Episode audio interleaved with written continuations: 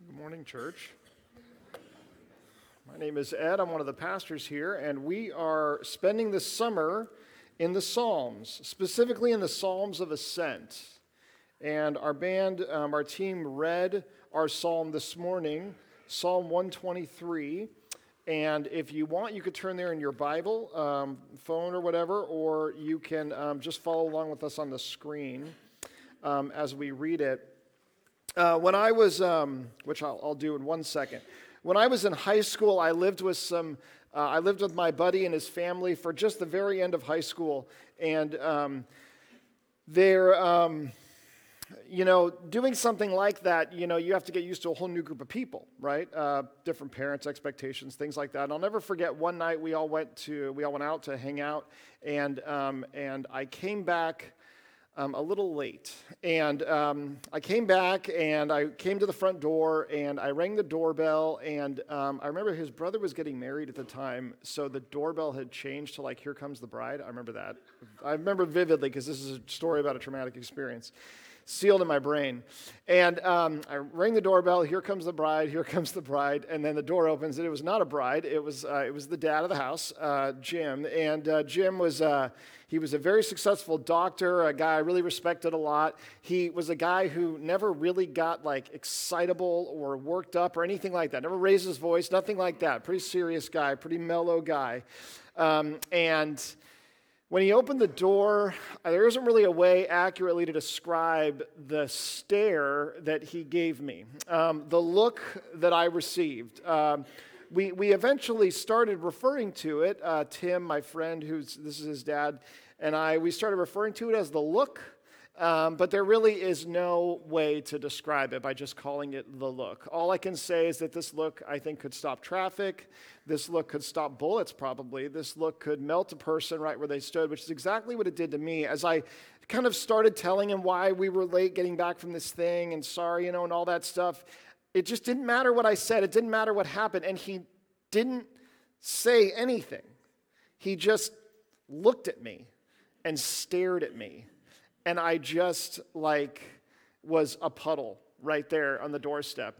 And then I went in, and I remember my friend Tim wasn't with me. I went into Tim's room and told him about the look to, to, to, say to him, like, can you believe how.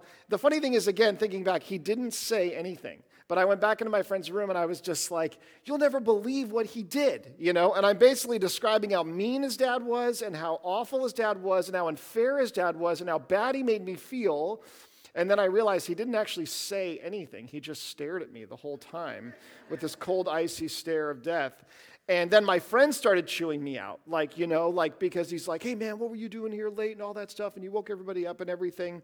And, um, so, uh, what eventually would happen is um, my friend's mom, um, unfortunately, the family I lived with, um, she got sick and she ended up passing away. And, um, and uh, several years later, uh, several of us were hanging out a few years after college talking, and um, we decided that we would do kind of a parent trap situation uh, because Ellie's mom at the time was also single. And so we set up Jim with Ellie's mom, Cheryl.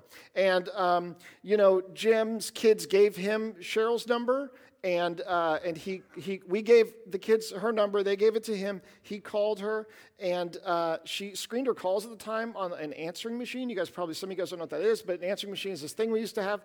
And so uh, he would call, and it would always go to the answering machine, and he would never leave a message because he didn't want to leave a message. So eventually we got the word to them uh, just tell him to leave a message. We'll try to tell her to answer, but she probably won't. So he eventually had the courage to leave the message, and he set up their first date. And, um, and at the time, that this happened, we happened to be living with Ellie's mom because we were saving up money to buy a house. And so um, I'll never forget when he picked her up for her first date at the house and took her out and um, came back very late. And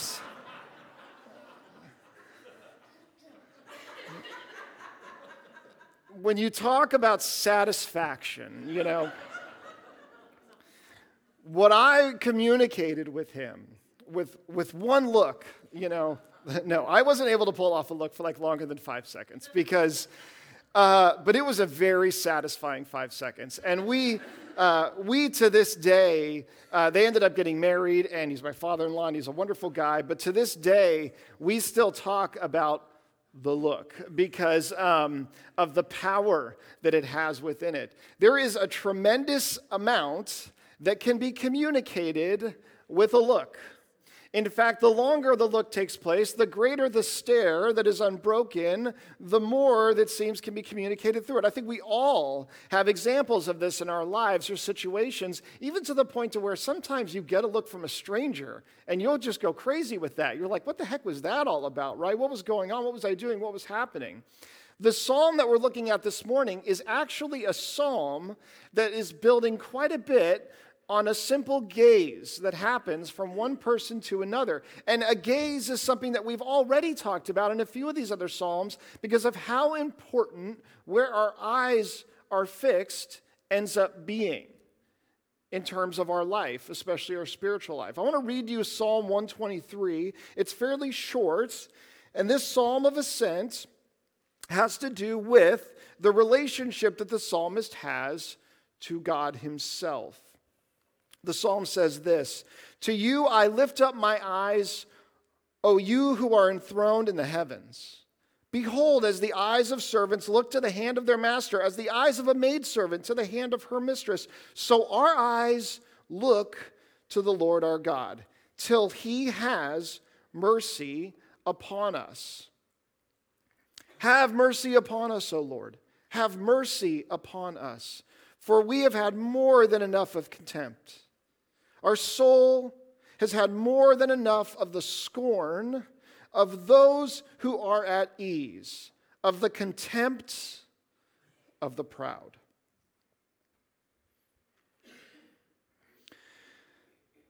This psalm is a psalm of ascent. And each one of these that we've been looking at, and we will be looking at for the rest of the summer, is a psalm that was sung by the people of God as they approached Jerusalem for the holy days. Uh, we've talked about psalms that, that, that reflect the fact that you, what we are as, as believers, followers of Jesus, uh, Christians, is ultimately, first and foremost, we are pilgrims. We're people who are living our lives on a pilgrimage, on a journey to a place that is our true destination and home, and where we are leaving from and what we are traveling through is not our home. We've talked about how the psalmist, uh, the moment they leave for that journey to the Holy Land, that would often take weeks, is immediately aware of just how foreign the world is to them, how uncertain travel is, how many threats and enemies there are potentially that must be dealt with. And last week, Justin talked about the simple fact, the reminder of why it is we're even on the journey to begin with. We are going to worship at the house of the Lord. Now, we have the benefit here, the tremendous benefit of getting to worship in the house of the Lord every single week, to gather together and come together and worship. And like Justin talked about last week, um, a lot of us take that for granted. A lot of us take for granted the fact that we come together physically in person, and what that creates is a diverse group of people who are different in every way other than the fact that they are united by a love for Jesus and a desire to follow and serve Him. It is our desire to come and worship that draws us to this place. And that ultimately, as pilgrims and Christians, we're not even going to feel at all, really, truly at home until the day comes that we are in heaven with our Maker. Because that is the ultimate holy city, the ultimate destination for where we're going. Today, what we look at in this psalm, what we hear described here by the psalmist, is this exactly what the job description looks like of the person who is living this life. We've talked about what it feels like to live in this world. We've talked about where it is that we're trying to go. But what we haven't specifically talked about is what does that life actually look like when it's lived out? And ultimately, it is a job that is determined by the gaze of the person who's on the journey. We have spent the last year in the book of Romans, and we've been talking about exactly how it is that we are saved, why we must be saved, why we need life that we can only find in God and in nothing else and in no one else. And so the question then becomes if you receive that, if you accept that, if you want to live that out, then the question is what then? What are we saved for? What are we saved to do? How are we saved to live? Now that we have freedom, now that we have life again, now that we know where we're going and what we're doing, what in the world do we do with that until we get there? How do we live that freedom out? What have I been saved for? How am I actually supposed to go about living this life of mine with all this new freedom? Now, what the Bible teaches us this job description that we've been given, how exactly it is that we're to live, what exactly it is that we're supposed to do, is spelled out for us in this psalm. We are saved in order to serve. This psalm is about a person who is living the life of a servant whose eyes and gaze are fixed upon an incredibly good master. They look to them, and it is their gaze being fixed on them that determines everything about the way that they will live their life and how it's going to go, what they're going to get out of it, how they're going to handle the things that come in the midst of it. There, uh, there is no better description, I think, in Scripture of what it looks like practically to try to live out the life of a servant, what we're called to do, than in 1 Peter, where we read this. Peter writes this to the church. He says, Be subject for the Lord's sake to every human institution, whether it be to the emperor supreme or to the governors who are sent by him to punish those who do evil and to praise those who do good. For this is the will of God, that by doing good you should put to silence the ignorance of foolish people. Live as people who are free, not using your freedom as a cover up for evil, but living as servants of God. Honor everyone love the brotherhood. If you go back and look at the most important verse in this passage, the central verse in this passage, it is this We are to live as people who are free, not using your freedom as a cover up for evil, but living as servants of God. This is the most confusing concept ever because what we're ultimately called to be, who we are, seems like a complete and total contradiction. We are free so that we can serve.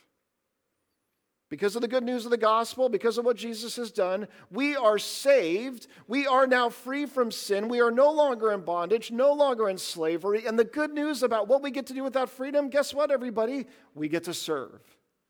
What? We are free to serve? Yes.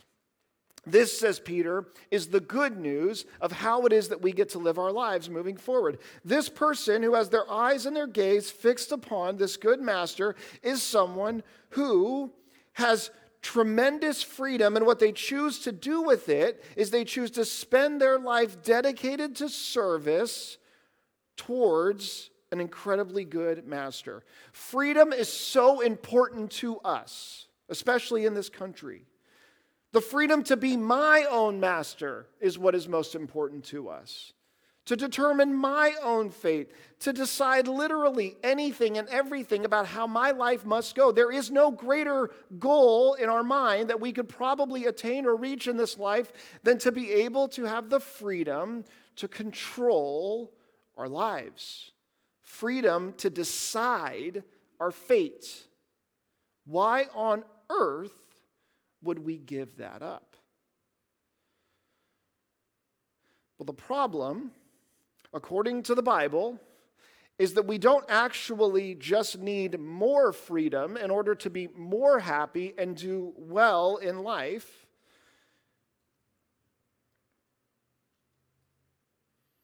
What we need is to serve the greatest master that there is. No amount of freedom is going to make us ultimately happy and fulfill us.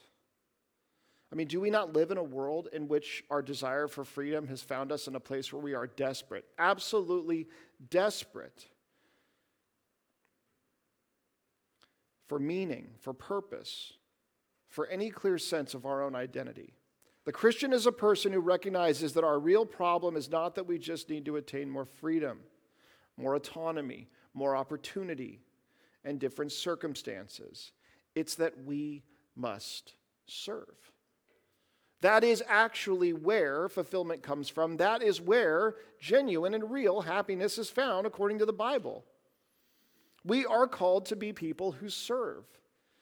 Since the founding of our nation, and when people discuss freedom, there are debates about what it means to be free. Are we meant to be free to do whatever we want to do, or are we meant to be free in order to do what we ought to do?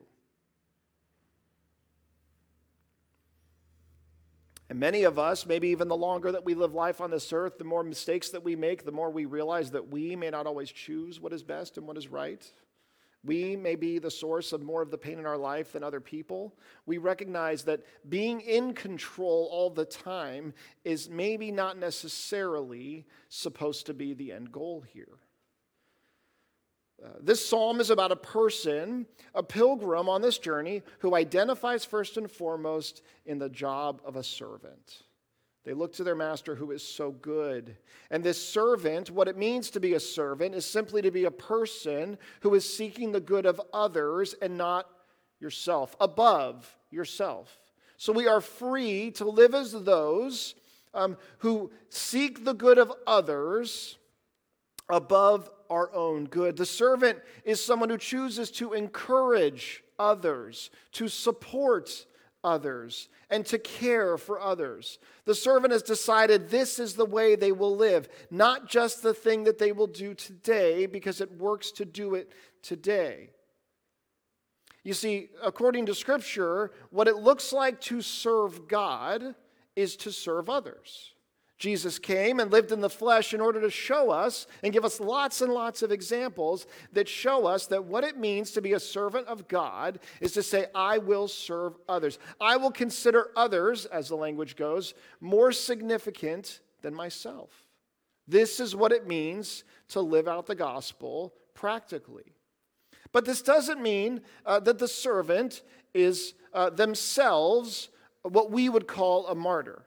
What we think of as a martyr, and most of the people you encounter in life that might seem this way fall in this category, these are people who insist on always doing more than you so that they never feel indebted to you, right? These are people who will do great things and kind things and wonderful things and serve and give constantly, but it's because their worst fear is that they ever owe anybody anything. Their worst fear is that, is that they don't get to feel as though they've actually become a better person than the person next to them. But this isn't what it is to be a servant. What it is to be a servant is to recognize that I have this good master that I can trust, and it is my desire, my joy to live for their benefit, for their good. To say I'm going to live as a servant is to look at the people around us and the situation around us as often as we can and to say, I'm going to put the needs of others before the needs of myself. Because guess what? Here's the news God doesn't actually need anything from me? How do you serve someone who doesn't need anything from you? How do you serve the God of the universe? How do you make his day a little bit easier? How do you make his life a little bit better? Well, scripture is very clear. You serve God by serving others. You serve God by loving others. And the way that we do that is to put their needs above our own. This is the parent who says, I'm going to put your needs above my own and chooses to sacrifice their agenda, their expectations for the sake of the needs of their child. This is the spouse who says, I am going to consider you more significant than myself. I will put your needs above the needs of my own. Not because it makes me happy, but because this is who God tells me to be. Because in the beginning, oh man, it will make you so happy. But eventually, it may not make you as happy to put the needs of your spouse above yourself. But we don't do it for that reason. We do it because this is who God calls us to be. This is the small group leader or the Sunday school teacher who says, I'm going to consider you more significant to myself. I'm going to think about you and what you need, no matter how strange it may seem, no matter how difficult your personality may be, no matter how outside of my comfort zone I may need to step in order to minister to you and help encourage you in the gospel. I'm going to consider your needs more significant than my own, which means I'm going to have to be uncomfortable. This is the boss, the boss who says, I'm going to consider you more significant than myself. Being in charge doesn't mean I expect everyone to run around serving me, but it means I have the privilege of caring about and thinking about other people. That God has given me power And that what God calls us to do with power is to give it away rather than to hoard it for ourselves. This is the neighbor who says, We may love each other or we may not. I'll just say that. But I'm going to consider you more significant than myself as often as I can. This is the son or the daughter, and this is very revolutionary here. The son or the daughter who looks towards their parents and says, I'm going to be the first kid in the history of the universe to consider you more significant than myself. And so I'm going to treat you in a way that I think is better than I should be treated, than treating myself. One of the things that I think happened over the last couple of years as life got really hard for many of us was many learned a very important lesson, and it was one that I'm glad many learned, which was the lesson of self care the need to stop and just say, How do I actually take care of myself and my family in this difficult time? Many people who, uh, you know, will always be thinking of other people but never thinking of themselves to a degree that's unhealthy, they kind of learned that they needed to take a break. In fact, there's many people who are leaving uh, things that they've done for a long time because they realize this isn't actually what I'm ultimately called to do or supposed to do, which is totally great and wonderful. Um, but I think one of the things that's also happened is it's become very easy for so many of us to say that we have lost sight, for many of us not to say, but to simply lose sight of the need still moving forward from this day forward to still serve one another, right? It's become much harder. The stakes have gotten higher. And for many, in order, to, in order to deal with life over the last few years, one of the mistakes that has been made is by simply saying, I can't serve others anymore. I can't care about others anymore. I just have to care about myself. And if this is the way the world chooses to go, it is not the way that the sojourner on this journey is going to live their life. You know, I think a good name for this message is actually just against the grain, is the, is the name.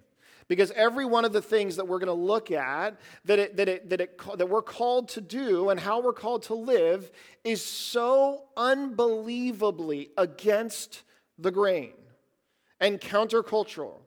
And the first is this that we consider it a privilege to use our freedom in Christ to serve other people. How much more revolutionary can you get? Well, we'll try to get a little more revolutionary even as we go. Because what we, what we read about here, as we read this psalmist, is that it's not going very well for them as they're doing this. And this is why First Peter talks about things. So, so we read this uh, in our psalm Have mercy upon us, O Lord, have mercy upon us, for we have had more than enough of contempt. Our soul has had more than enough of the scorn of those who were at ease, of the contempt of the proud. I love the language here. It's like a very polite person complaining.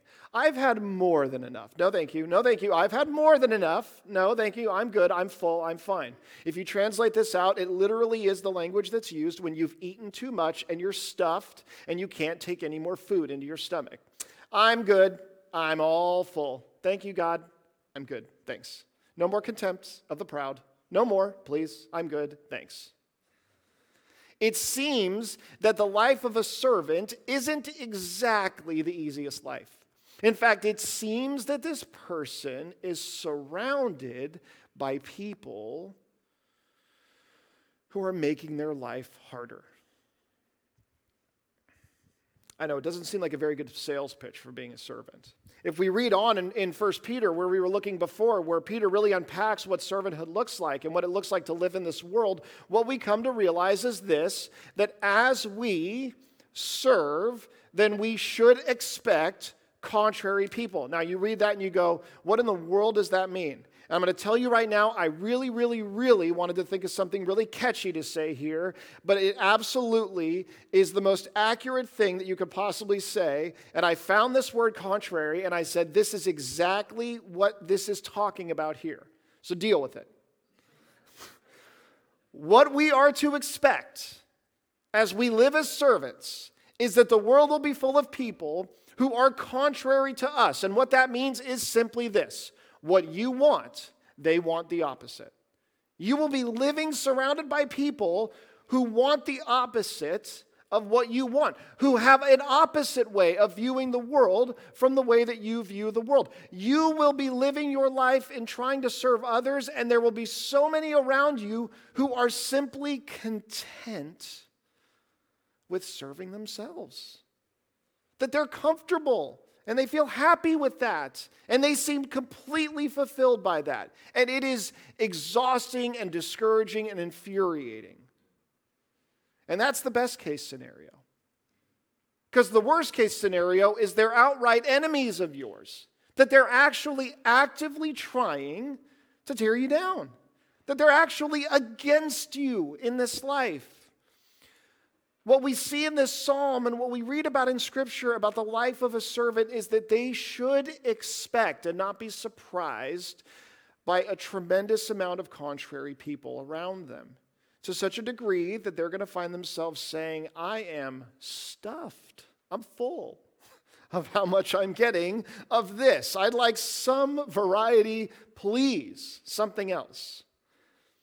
We read in 1 Peter chapter 2 again, For God, fear God, honor the emperor. Servants be subject to your masters with all respect, not only to the good and gentle, but also to the unjust.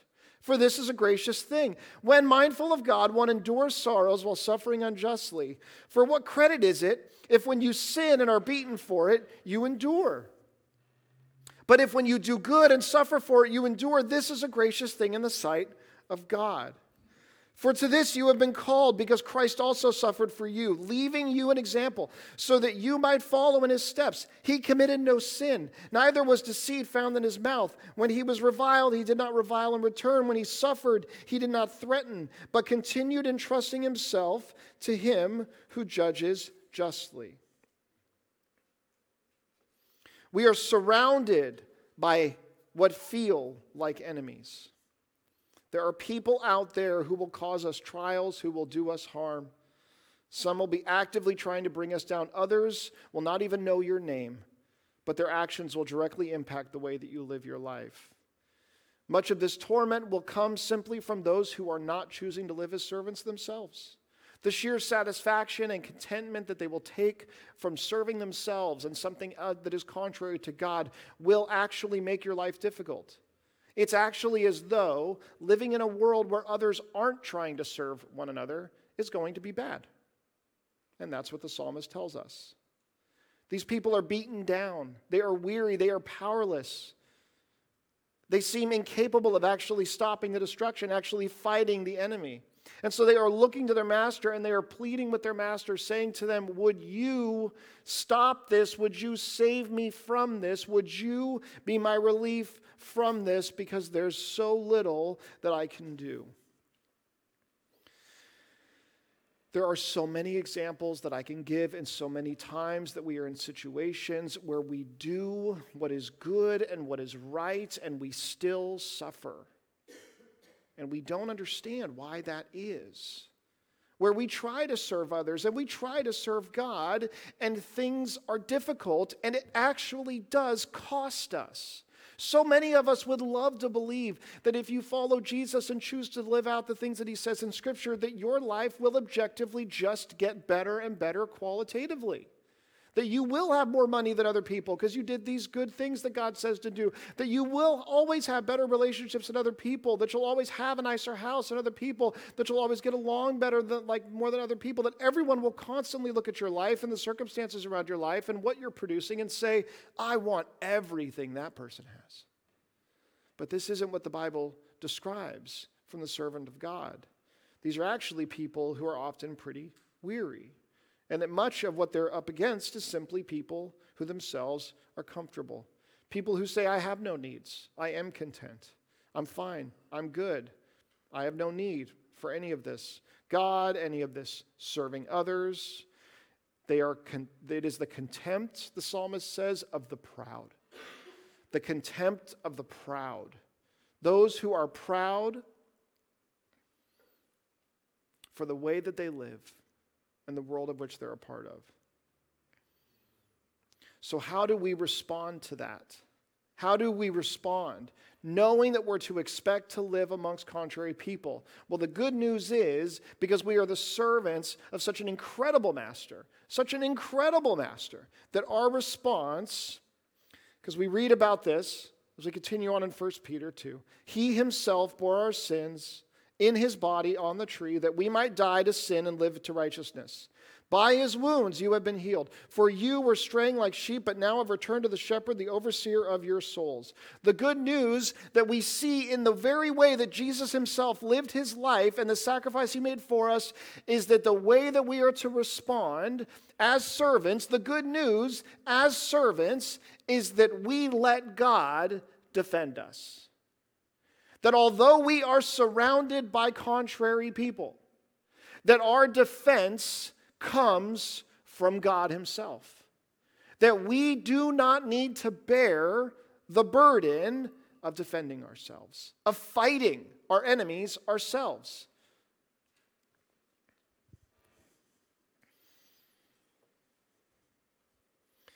And as good of news as this should be, I wonder sometimes if it really feels like good news to us, or if we would prefer to defend ourselves and prefer to fight for ourselves.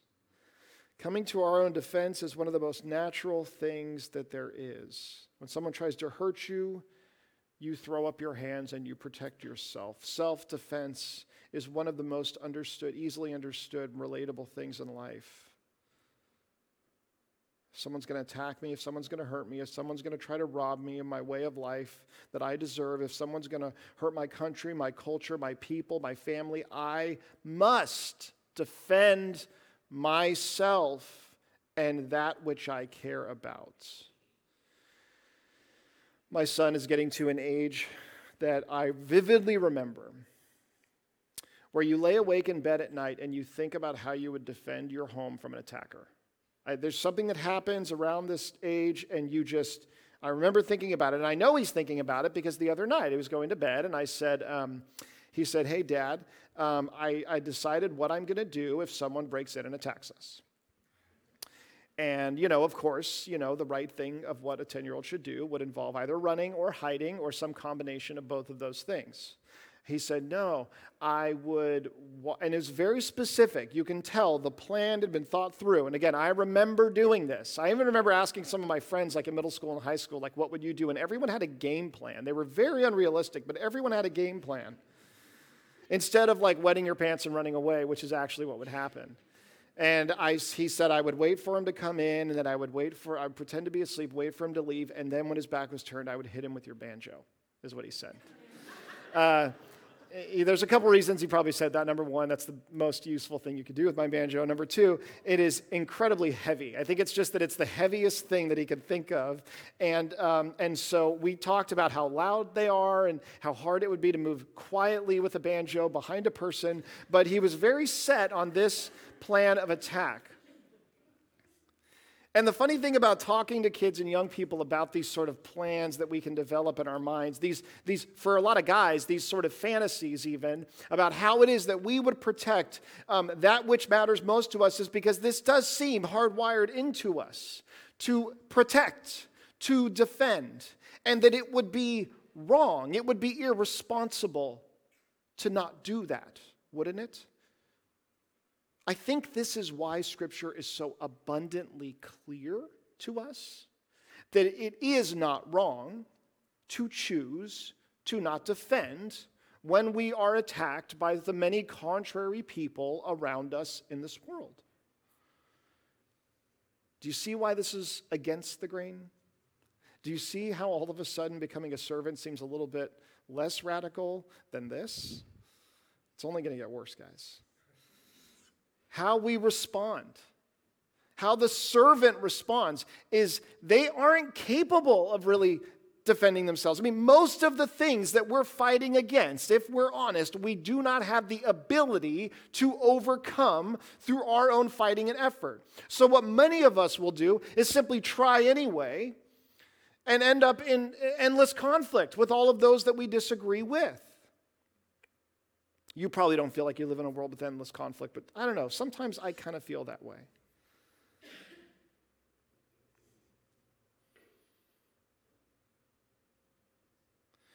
There are so many reasons why we trust him to defend us, but ultimately the biggest and the greatest is the fact that he is sovereign. He is more powerful than we are. And the good news of being a servant with a loving and good master is that when you come across conflict, you look to your master for everything. You look to your master knowing that they will care for your needs and the needs of your family. The, the relationship of servants and masters that the psalmist is talking about, that we read about in the Bible, is, is not that of slavery, but that of people who look to a wealthy and powerful, like head of a large family and estate to basically be their king and provide for them. And one of the benefits of that is that when people come against you, you aren't on your own. How many of us live and deal with conflict with this world and with people as though we are completely on our own with it, and that we are the ones that have to fix it and solve it. And honestly, much of the time, we're not meant to be defenders, and we're not very good at it because we only understand this much of what's actually going on when we're being attacked. We only understand this much of who's actually right and who's actually wrong, it even seems. One of my favorite verses in Scripture is Psalm 141, where the psalmist says, But my eyes are toward you, O God, my Lord. In you I seek refuge. Leave me not defenseless. If I'm going to seek refuge in you, God, it means I'm going to stop defending myself.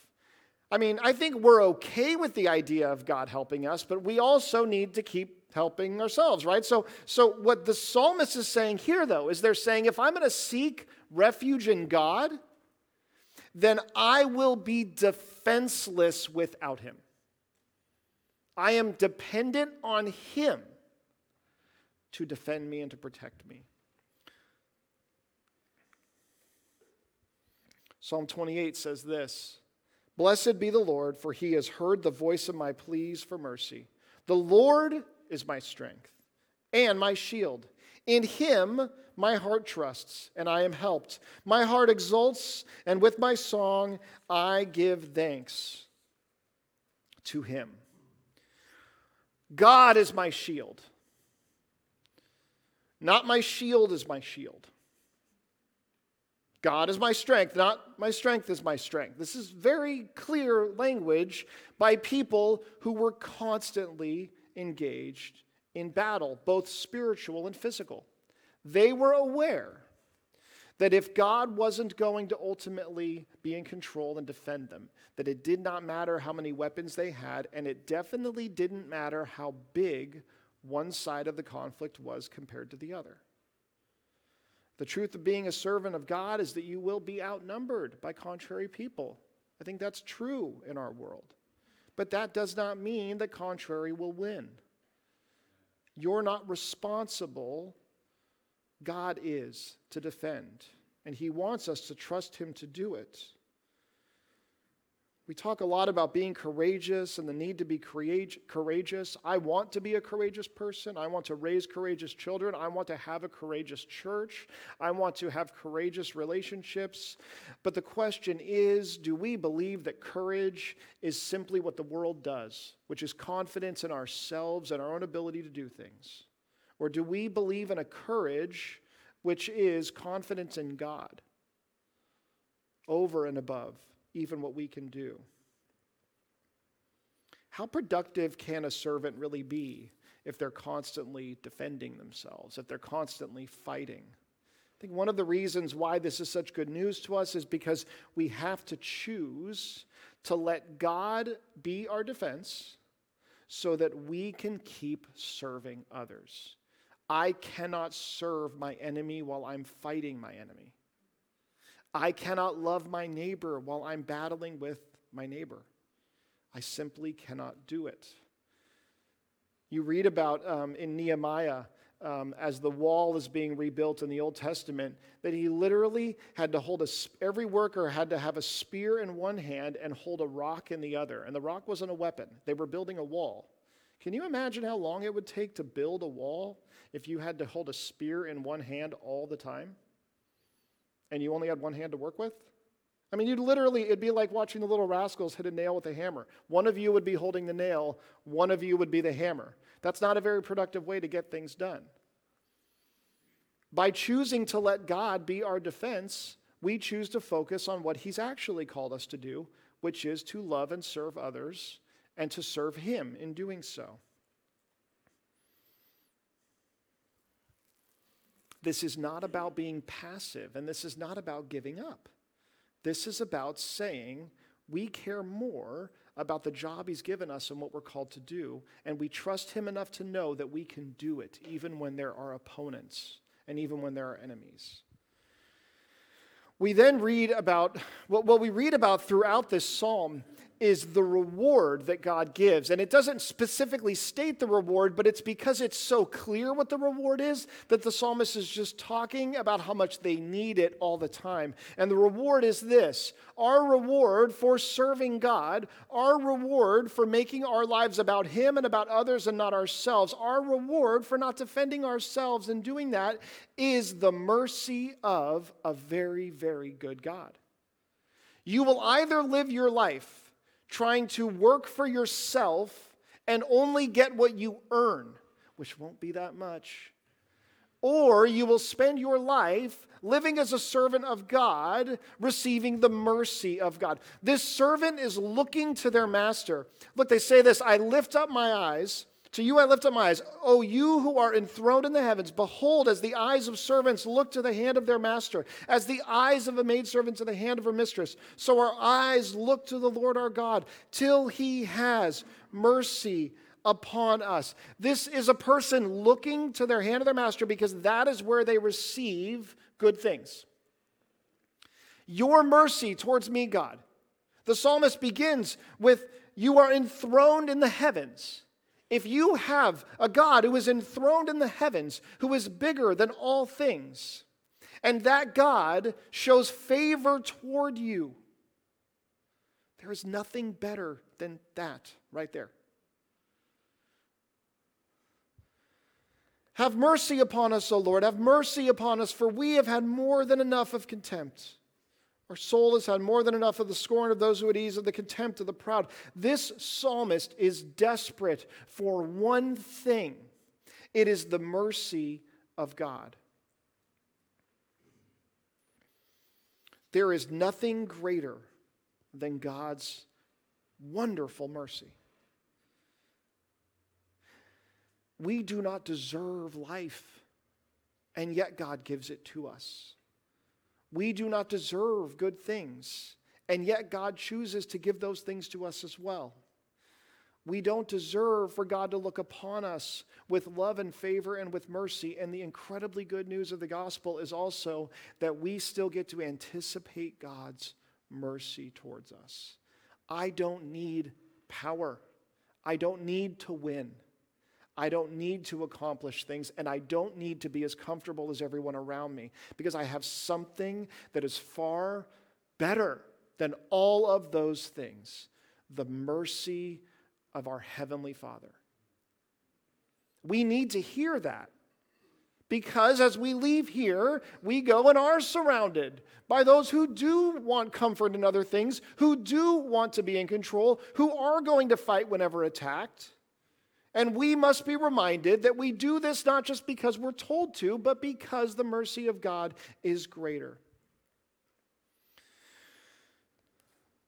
We ultimately must make a choice. And that choice is whether or not we will trust God or whether or not we will seek to trust ourselves and how we can make sense of things. I think what this all comes down to, anytime you're called to live against the grain like this, in such an extreme way, when you're called to see freedom as an opportunity to live as a servant, why on earth would I do that? In fact, in all the chaos and the craziness and turmoil of life right now, for any one of us, it's like the last thing that I can do is say, I'm now going to go be about serving and caring for the needs of others. That will only make things worse. That's like the one thing I know I probably can't do right now. I was reading a story that I read a long time ago about a pastor who went and to visit Mother Teresa. There's a lot of fake Mother Teresa stories out there. I think this is one of the real ones. Um, so I'll just say that he was seeking clarity in his life. And so he, he knew, he knew enough to know, like, if I want clarity, then I'm going to just go and serve with someone like Mother Teresa. I'm going to go live the way Jesus did, and I'm going to serve with others, and I'm going to be around that. I'm not going to read a book. I'm not going to go ask some person with a PhD. I'm just going to go serve in humility, and I'm going to receive clarity from the Lord by doing that. And as this man was working with Mother Teresa, she asked him one day, How may I pray for you? And he was like very excited because this is really why he was here. And he said, Pray for clarity. She said, I will not pray for that.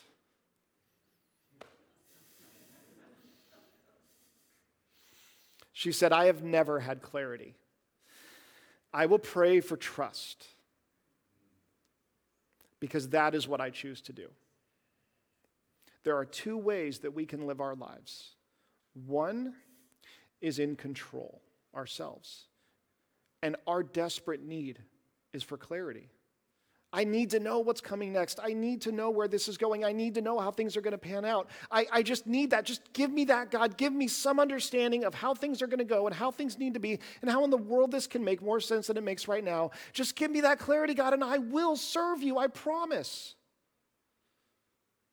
But that clarity that we desperately desire and want is our desire to be God, to be in control. We just need to know that it's all going to work out a certain way. And what Mother Teresa realized in her many years of service was I don't do this so that I can make sense of things, so that I can even be more clear than I was yesterday. I must choose to trust God in the midst of not knowing how this is all going to resolve. I must choose that. The only way that we really show trust in God is not in the circumstances that we cannot change and that we cannot control. It is in the circumstances that we can change and control. There is nothing harder than giving over and trusting when you can do something about a thing. It's like varsity level trust, right? JV level trust is like, I can't do anything about this situation, so I'm going to trust you, God, because I have no choice. What about the situation where I get freedom and I get to choose how I'm going to go live my life now?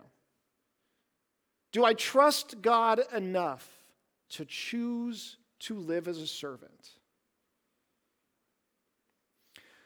What about when I get the opportunity because I'm being attacked and because I'm surrounded by contrary people? To either defend myself or when I could defend myself and I could do something and I could fight back and I could get distracted by that. To trust God enough to say, I'm actually going to let you do that for me. Even though I could, I'm going to let you do it. What it takes in order for this servant to truly live with this great master is to trust the master. And this is what we pray for. This is what we need. This is what I pray that God gives each and every one of us to a greater degree, even though I know that's a really scary prayer to pray because He might do some really crazy things in order to cause you to trust Him more. Let's pray.